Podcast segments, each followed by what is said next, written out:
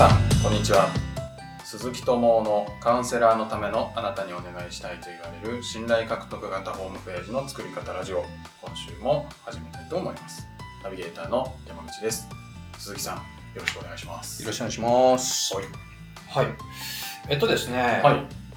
まああのー世の中夏休みもまあ終わったんですけど、はいあのーまあ夏休みの終わりにですね、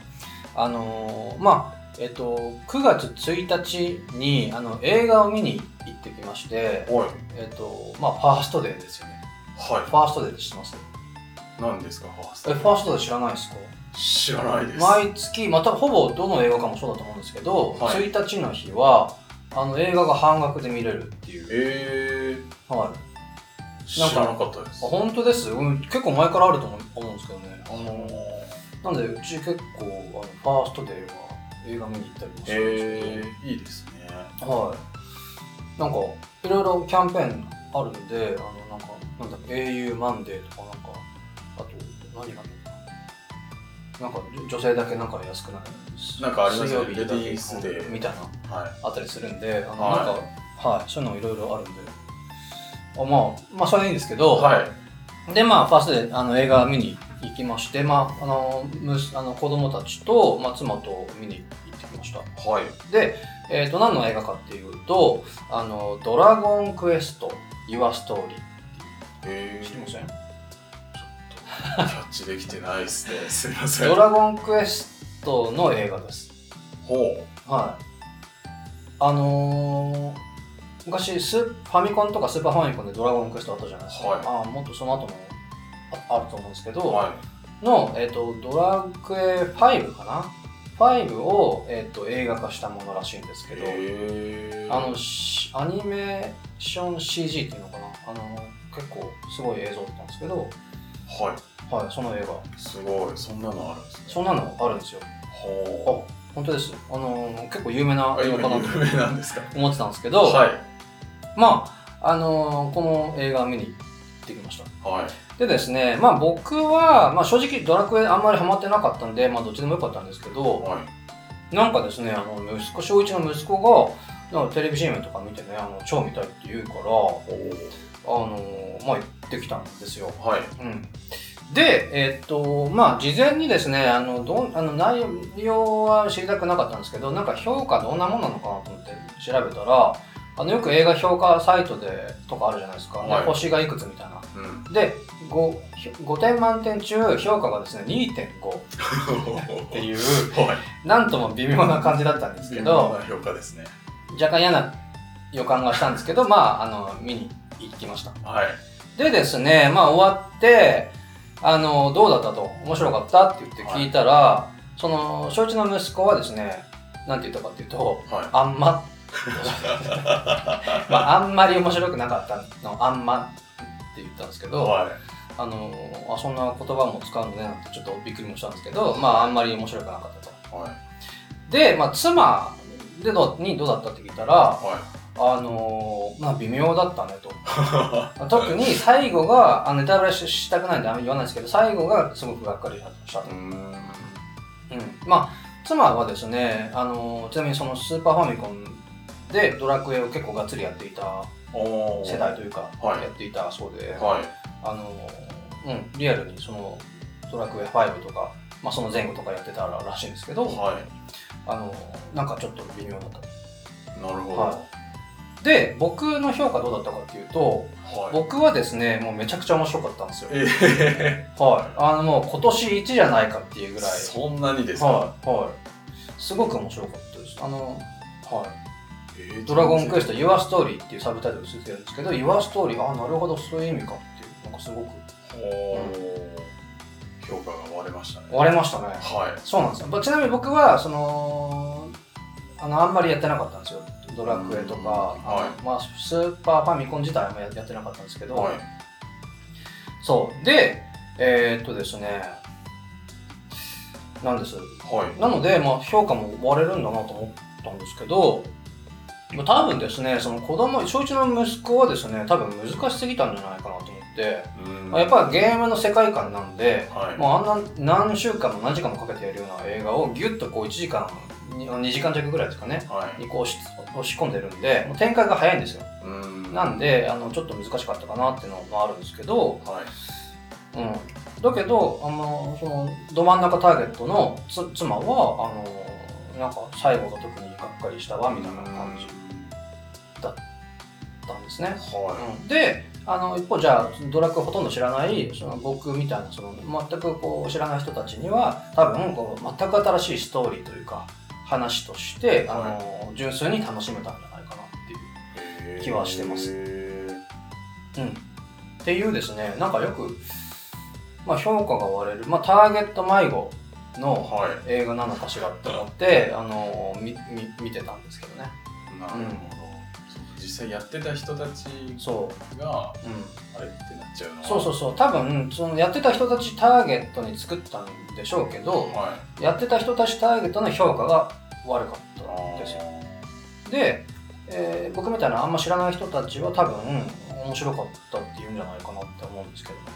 なるほうど。ん、なのであのぜひあの見てあのまたかあやってましたちなみにドラクエとかちょこっとやってたあちとょ思こいっまとすか、はいちょこっとだと微妙ですね、は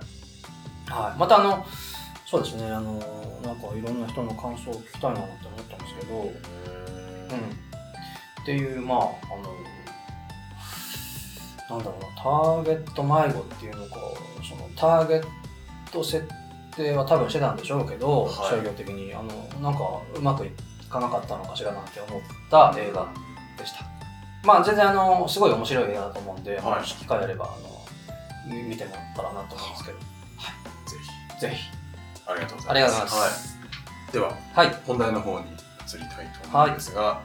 えー今回ご質問をいただいております、はいありがとうございますえーえーとニックネームが切磋琢磨さんはい切磋琢磨さん頑はい張り屋さん頑張れさんですはえー、と質問なんですい、が、はいえ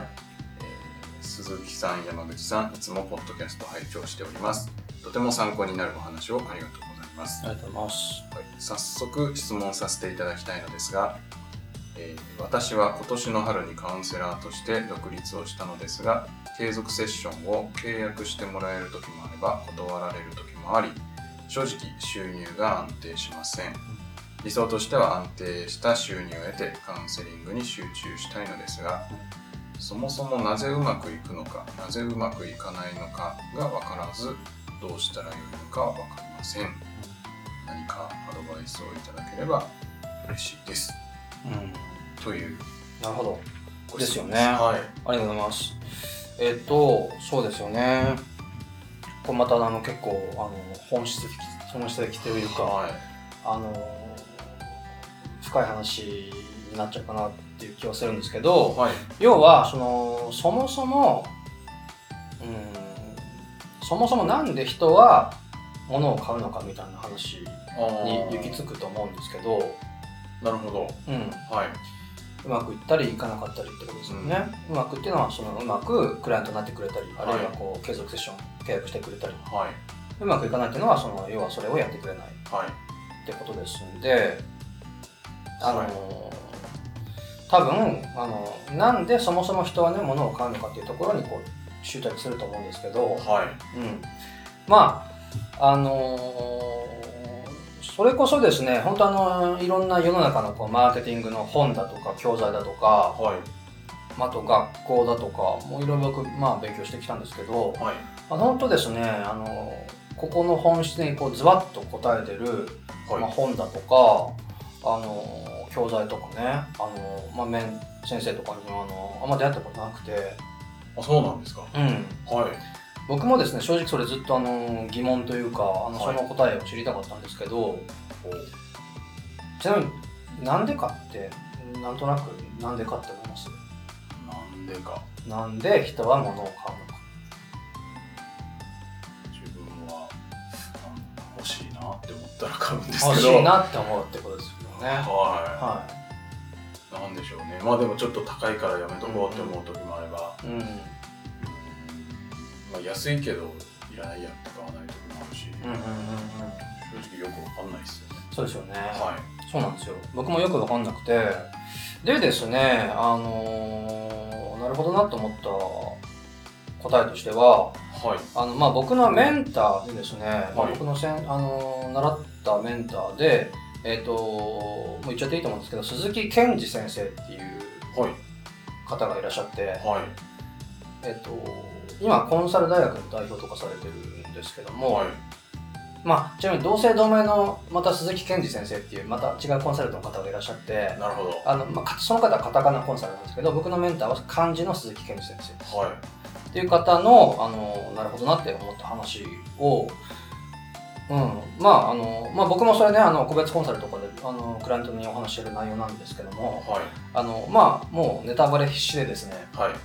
まあ、その一部分ですけどもあの今回シェアできればななんて思ったんですけどはい。えっとですねうーん何かっていうとえっとまあフロイト曰くフロイト。フロイトってあの心理学者のフロイトです、はい。うん、フロイト曰くはい。行動の源泉はい。えっ、と、行動の源泉ですね。人は何々を避けて何々を求める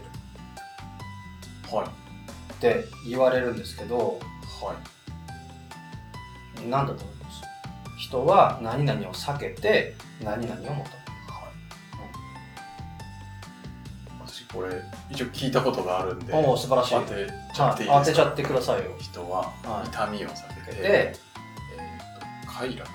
そうです、そうです。は痛みと快楽。はい素晴らしい。ありがとうございますさすがですいやもう行動の源泉、要はモチベーションっていうのはもうこれしかないって言われてるはいんですね。痛みを避けるか快楽をそうそうであのーそれはですね、あのーもう証明も簡単ではい証明というかなあの厳密な意味で証明ではないんですが、はいまあ、今日ですね例えばこうやってね、あのーまあ、このポッドキャスト動画音声の収録してもらってるんですけど、はいあのーまあ、お互い時間作ってここに集まってるわけじゃないですかはいで、まあ、僕もそうですけど山口さんは必ずどちらかの理由で今こうやって、あのーお話しいただいてるんですよはいうん、あのまあ例えばじゃああのすごく分かりやすく言いますよ、まあ、当たってるかどうかはちょっと別の別にして例えばなんだろうなまあ今日やりますってこうスケジュール合わせてですっ飛ばしてねあの僕からクレームが来ないようにっていう、なんか痛みを避けたいなとかああとはなんだろうこのこれをやることによってねそのあの、まあ、プロ自身のプロモーションとしてもそのなんかもっと売り上げを増やして収収入増やしてなんかこう何々がまあ旅行に行きたいだとか何々がを買いたいだとかっていう快楽を何とかしたいとーなるほ要は何らかの痛みと快楽のために、あのーここに今時間作っていただいてるはずなんですよどはいまあ僕も同じです同じっていうかその痛みと快楽はいうん、要は例えばで言うとそのなんだろうな今一つこう僕っていうことが認知されていないのであのなんかこう広く認知されたいなっていう痛みを、まあ、このポッドキャストあるいは YouTube っていう媒体で何とかしたいなっていう痛みだとか、うん、それこそこう認知をしてもらってねその僕とこう、まあ、それこそ契約してもらってはいあの、まあ、売り上げ上げてねあのなんか年に1ヶ月まるまる遊ん遊ん遊びたいなとか。あーいいですねととかっていうはい快楽をなんとかしたいなとか、はうん、っていうもう本当に何でもかんでもそうでもうそれこそこう朝起きる、えー顔を洗う歯を磨くご飯食べるなんか洋服を着るもうありとあらゆることが痛みの快楽なわけですよ。いなるほうんでですね、本当よく、あのご相談受けて集客できませんとか、あのサービス設計がうまく考えつきませんとかあとそれこそ売れない要は人に、えー物をこう買ってもらえないどはいとかって相談されるんですけど本当このなんだろう集客考える前にその売れる売れないを考える前にこのお客さんの痛みと快楽がちゃんと分かってますかねっていつも聞きます。なるほどうん、本当こうこの痛みと快楽さえ本当に分かっちゃったらはいもうありとあらゆる手段が出てくるはずなんですよ勝手に、勝手にうん、勝手にとか、はいそうだからうーんと要はその痛みと快楽が分かっちゃったらそれに対するアプローチを何か用意アプローチとか解決策を提示してあげればいいっていう話になるのではいそこが分かんない限りはあの仮説の域を出ないっていうかですねああなるほどはい。そう。なので、まあ、何が言いたいかっていうとですねその僕たちが要は物を買うだとかってことも含めてその全てのもう行動の源泉ははいもう痛みと快楽はいなんですと。そうだから、まあ、今回のご質問はですねそもそもこうなんでね人はあの物を買うのかっていうところに行き着く話だと思うんですけど、はいあのーまあ、買うのか、まあ、逆にこう物を売る立場だと思うんですよね提供側の立場、はい要はそのそうカウンセラーといったってこの要は悩ん悩んでる方にこう自分のセッションを売って売りたいわけですよね受けてほしいわけですよね。はいた時にあのー一番ですねもう本当一番最初にこの考えなきゃいけないことがあって、はいうん、それは何でしょう一番最初そうかか自分が買いたい時にはあの行動の源泉は痛みと快楽ですよねはい今度売りたい時には要はそのなんだろうな買う買わないほんと同じ商品を売っても買う人もいれば買わない人もいるわけですよ、はいうん、だから何を考えなきゃいけないんですかね何をそう例えば、うん何をっていうか誰のし痛みと快はい楽を考えなきゃいけないかまあもう答え言っちゃったんですけどはい誰のっていうところじゃないかターゲッらトそうですよね素晴らしいそうターゲットですだからもう買う時には自分の痛みと快楽で物を買ったり